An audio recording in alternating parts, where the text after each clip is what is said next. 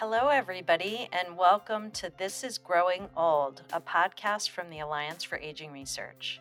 My name is Sue Peschin, and I am the president and CEO of the Alliance for Aging Research. I'm going to start off today's episode by saying something that shouldn't be controversial in the least.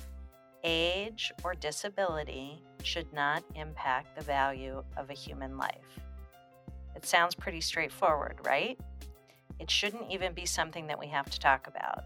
But unfortunately, the Institute for Clinical and Economic Review, also known as ICER, is an organization that produces recommendations on how much new drugs should base their costs on these same considerations age or possible disability.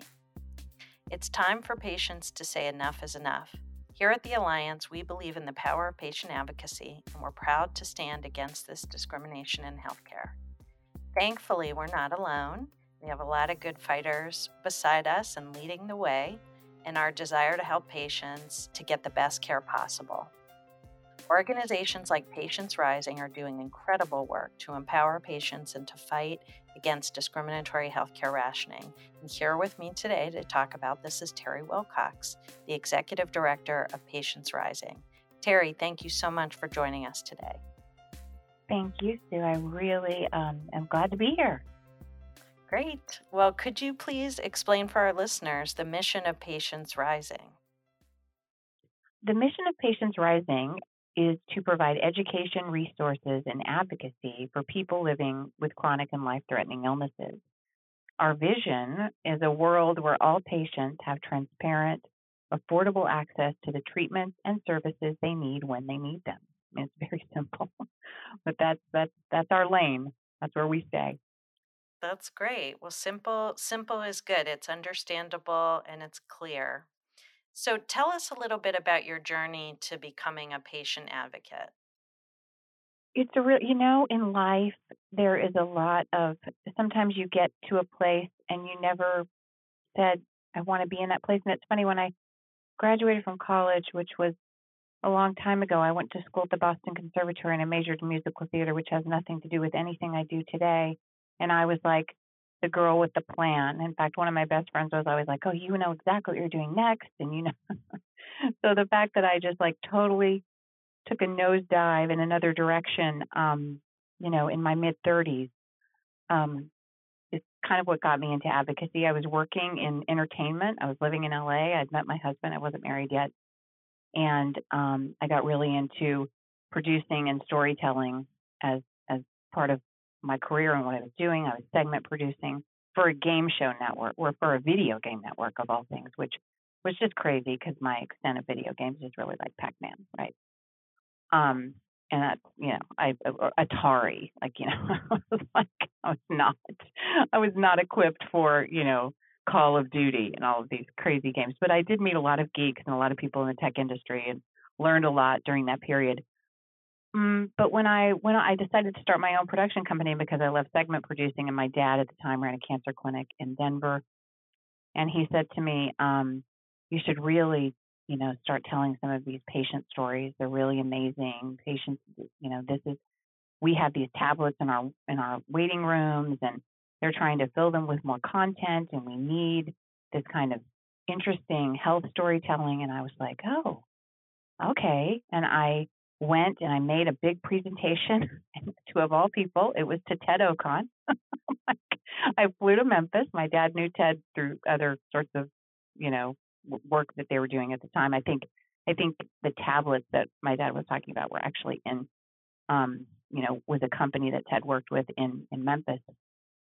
And that was I, I, I pitched a series called Understanding Cancer. We really wanted to get it um, on air we went all over. I went my my husband and my crew. We went all over Memphis and Arkansas and Tennessee and Colorado, and just did tons of interviews. I made almost a hundred videos and various stories, and we even produced a couple of episodes. Nobody bought into the fact that cancer would make good television. They didn't think it was very uplifting, but we did end up um, doing a great deal with those stories, and I learned a lot, and I fell in love with patients, and I fell in love with advocacy at that point. And then I went back to Colorado. The the the, the uh, famous crash happened right before um, President Obama was inaugurated um, at the end of Bush's term, and sort of everything, you know, went topsy turvy for a little while, and we sort of lost our funding for that particular project. But I was still determined to continue in the advocacy space, and um, I met my mentor at that point through a weird set of circumstances. Um, I was converting to Judaism, and her father was the rabbi at the, or he was formerly the rabbi. He had passed away at the temple down the street that I was walking to, and my rabbi who was training me said, "Do you know Selma Schimmel?" And I was like, "No." Um, I've seen her speak at some of the um, high holiday services or whatever. He's like, "You have to meet Selma." I walked in about a couple weeks later. I met Selma, and I was working for Vital Options within a couple of months. And I worked with Selma as my mentor for seven years in the cancer space. That's where most of my advocacy took place. And um, I traveled all over the world with her, literally. Um, interviewed um, oncology key opinion leaders in many countries. Um, we were active in ESMO and ASCO, and, and cancer used to be um, sort of my main track. Um, Selma unfortunately passed away at the end of, or in, in 2014. My twins were born on her birthday, um, September 16th, 2013. She passed away. Yeah, I know. It Was, she loved that. She was always like, "It's Bear Sherritt." She was like, she was in the hospital actually when they were born, and so to be able to call her, um, it was really a beautiful thing, and she loved that. Um, and she spent Thanksgiving with them that year, and we had a. So I talk about her all the time to the boys, but she unfortunately lost her battle um, with ovarian cancer uh, in May of 2014. And I was like, I'm not taking over Vital Options. I'm not taking over Vital Options. And sure enough, there wasn't really anyone to step step up to the plate um, at that time. And so I did. I ran Vital Options for about a year. And during that time, we were trying to figure out what to do because Selma hadn't really left Vital Options in a condition to like live on after her in the sense that it wasn't really financially sound, et cetera, all of these things that often happen um, with smaller organizations. And we got into the policy space and loved it. And after about a year or so, it turns out Vital Options, the board and those folks didn't really want to um, do policy. And, and my husband and I, specifically me, my husband's really not no longer working with the organization. He's on the board, but that's about it. Um, got into the policy space, and that's where I really felt the ability to be able to make change. And I fell in love with policy advocacy at that point. And I didn't know a lot. I know I sound like I know a lot more now, and because I do, I'm I'm, incredibly passionate about it, and I study it and I read it, and I'm constantly wrong about things. But I but I do try to go and figure out, you know, where you know I do try to find mentors and those that know more than me to um, to learn from. And it's been an incredible journey, and and policy and policy and advocates um, themselves and patient stories and teaching patients. That's one of the main things I love is teaching patients how to use their story in a proactive way to make change. I'm sorry, I think I probably babbled way more than you wanted to hear about no, my advocacy no, journey. Was, yeah, no, that was perfect and really interesting to hear about how you kind of came around and how you learned. And I think we all have people that helped us along the way.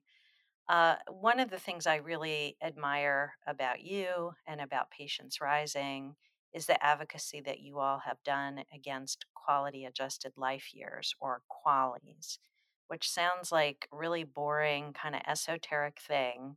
So tell our listeners, first of all, what are QALYs? Why is it important to advocate on them? And what's the impact for patients and older adults in particular? Well, a, qual- a quality a qual- or a quality adjusted life year, as you um, have pointed out, it's a methodology that essentially places a price tag on the value of living a full year of life in perfect health. Now, drugs or treatments that do not offer a full year of life or offer less than a full year of quality life um, are rated lower and sometimes this can cause, if, if insurers are looking at um, ICER, as you spoke of in your intro, the Institute for Clinical and Economic Reviews reports or things like that, they can use this methodology and these reports um, to not reimburse for certain medications or decide not to cover them. Um, and as you pointed out, the Institute for Clinical and Economic Review, it's a very interesting journey. As I said here, you're like, Terry, you graduated from Boston Conservatory and now you're advocating against QALYs. Sort of how did you get there? And one of the interesting parts of our initial journey when we started Patients Rising was that my husband had done some work for John Arnold, who is a funder for the Institute of Clinical and Economic Review, his um, foundation. And he went, he had done some work with on, on pensions in California with, with folks. And he read about this contribution to ICER. And my husband was greener than I was as far as health care policy, but he went to some of our funders at the time and said, Are you worried about this you know, John Arnold funding this institute in, you know, in, in Boston. Um, maybe we should engage here. And that's sort of how it started. Um, our interest in that came from that. Um, and we have been following ICER ever since. So we started uh, going to ICER meetings and engaging on ICER in 2016 with the multiple myeloma review, ironically enough, which is also coming up here in, in April um, a, another one for CAR T therapies. And we have commented and followed ever since because one of the things that I said to folks at the time, I said, look, the next meeting was for a small liver drug. Um, and we didn't know anyone at the company being reviewed. And I looked at my husband and I said, if we don't go engage on this every time, no matter who's funding us, we will look like shills for pharma.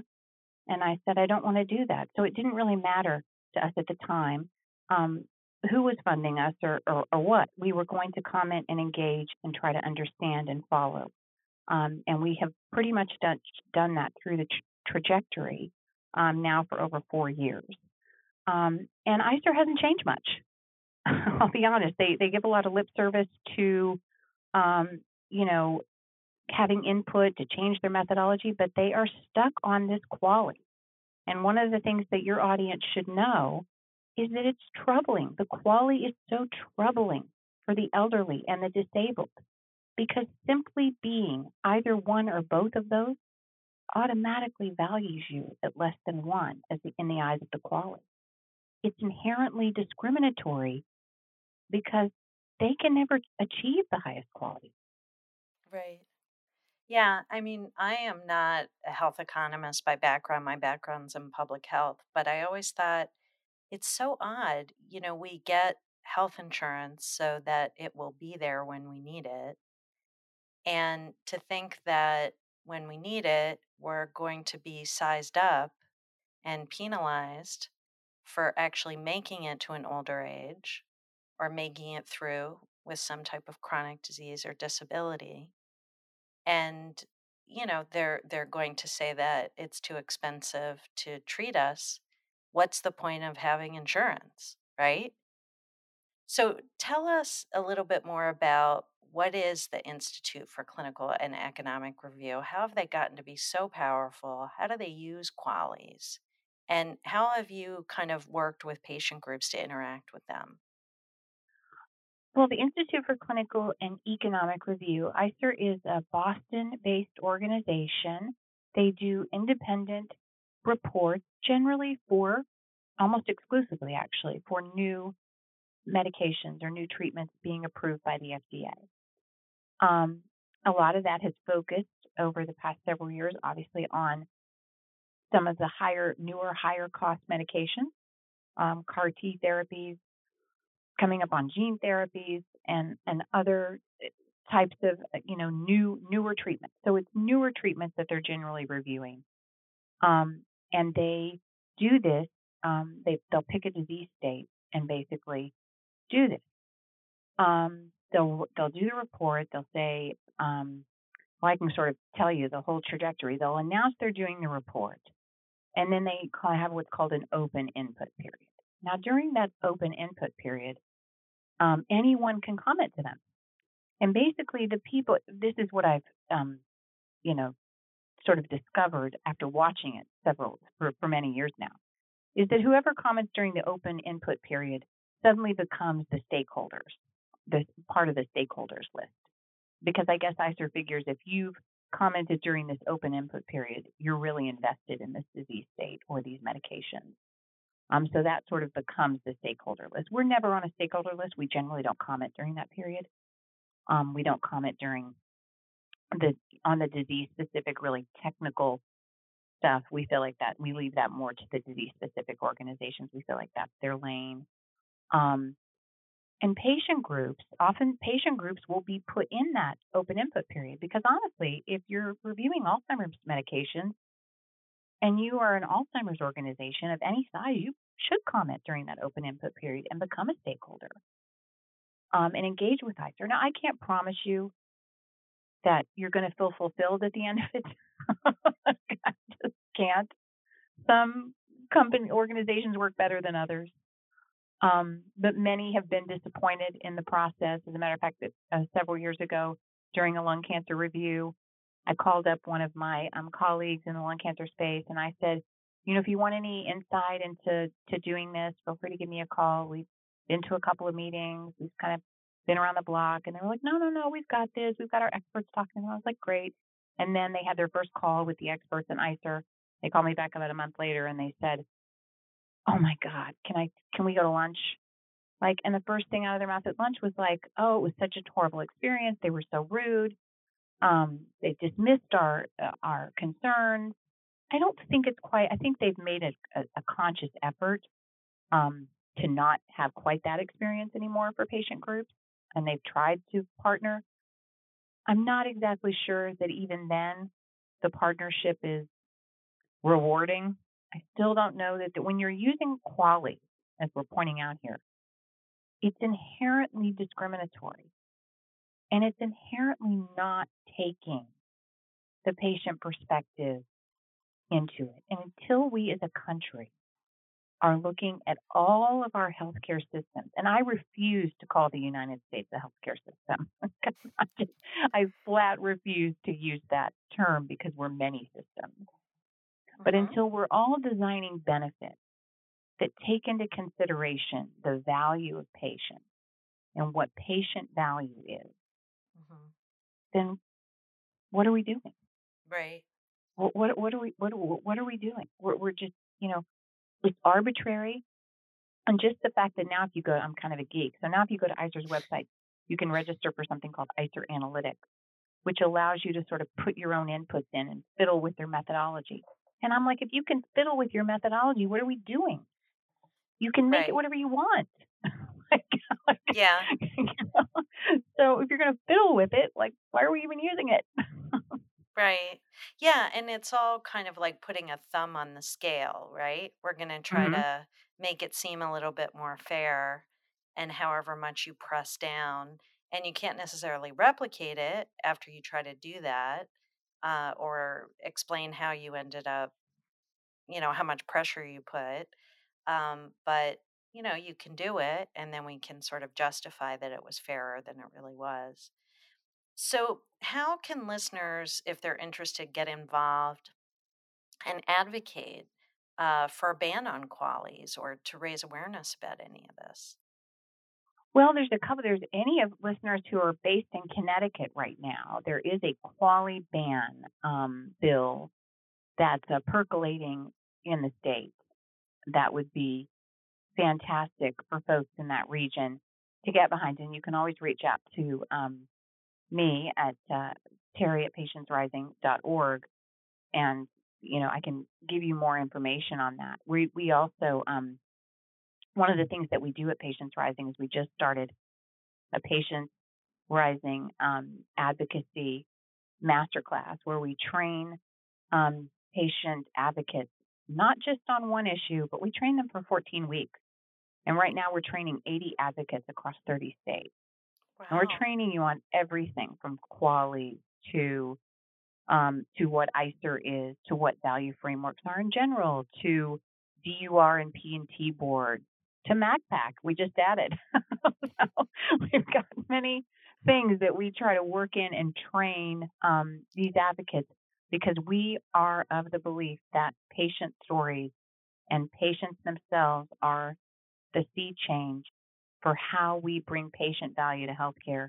And it's not just you and it's not just Sue and Terry and all the other advocates, you know, in DC and around the country.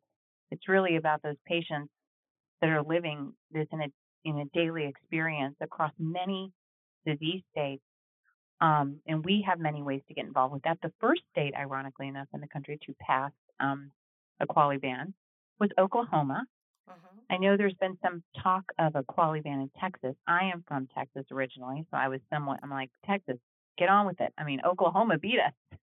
you know, like, it's a pride here. thing now, right? It's a pride thing at this point. Yeah, I'm like, come yeah. on, come on, let's let's move that. Um, Bill.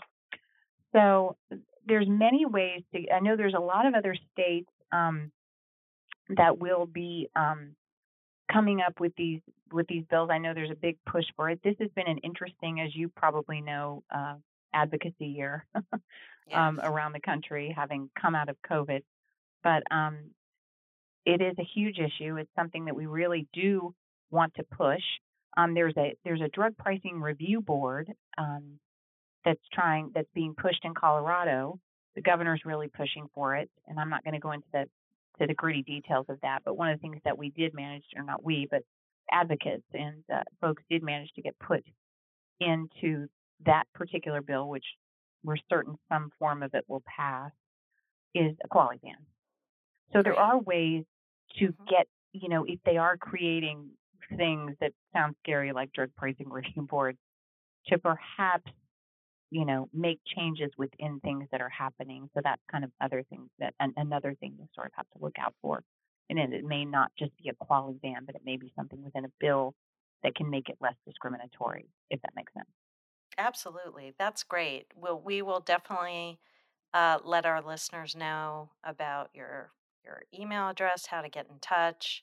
Uh, we also oftentimes pick up alerts from your group and other groups on our icerfacts.org uh, website, so people can also check things out that way. Uh, but we we keep up because we hear from from groups like Patients Rising, so folks need to tune in. All right, so I'm going to switch gears uh, here a bit to ask you a question that we ask everybody who comes on our show. When you were a kid, what did you imagine growing older would be like? well, um, my grandmother was, um, you know, on a tractor at like 75 years old plowing fields, and she lived on 500 acres in the Ozarks and literally had to carry her up the hill. And when I was a kid, that was my happy place was that farm in Arkansas, and I actually imagined that that's how I would grow old, that I would wear a pink cowboy hat and ride a bush hog and drive it around and cut hay. Now, unfortunately, my grandmother passed away in 2011, and um, the farm is no longer part of the family, so I'll have to find a new farm um, and a new bush hog. But um, I did really love that, and so that's always sort of how I imagined getting old. That it would be like my crazy grandmother, um, and I would live in the middle of nowhere and you know, sing old hymns, which is kind of what she did. Awesome. And what about the pink cowboy hat? The pink cowboy hat does still exist. So that does still okay. exist. Very cool. Because it's all, you know, you get the look, then you get the attitude, right? Exactly. So, what do you enjoy most about growing older now? Oh, so many things. You know, I had kids really late in life. I was 44 when I had uh, twin boys, and uh, I'm just over 50 now. And the one thing that I'll say is I really um, felt like my jeans fit actually for the first time. I've always felt like a really old soul. So now I just, you know, I, I sort of feel like I'm I'm kind of in my own, at, you know, in a, in a good place, and that uh, I don't, I'm not as concerned about what other people think. Um, I'm a better mother than a cut. I, I can't even imagine myself being a mother at like 30. I was a mess. I'm like a much calmer, better human at this age, and I feel like I finally fit my, you know, fit my whole whole whole genome that I was born with. That's great. I love it. That that's nice. That's good to hear. Um, I think a lot of people who work in these types of uh, topics have the old soul quality. And uh, it's the first time we've heard somebody say, "I finally feel like I fit." Um, so that's that's wonderful to hear. Terry, thank you so much for joining us today. It was a pleasure. Thank you, Sue, and thank you for having me. Absolutely, you're welcome. So, everyone, we hope you enjoyed today's conversation, and we encourage you to visit icerfacts.org to learn more about how you can get involved on our end in Patients Rising, for how you can get involved with them, and you should sign up for everything. And to receive news updates on ICER's activity and opportunities to connect with elected officials, Please stay tuned for new episodes of This is Growing Old every other Wednesday. You can subscribe on Apple Podcasts, Google Podcasts, Spotify, or anywhere else you listen to podcasts. Thank you for listening to This is Growing Old and have a great day.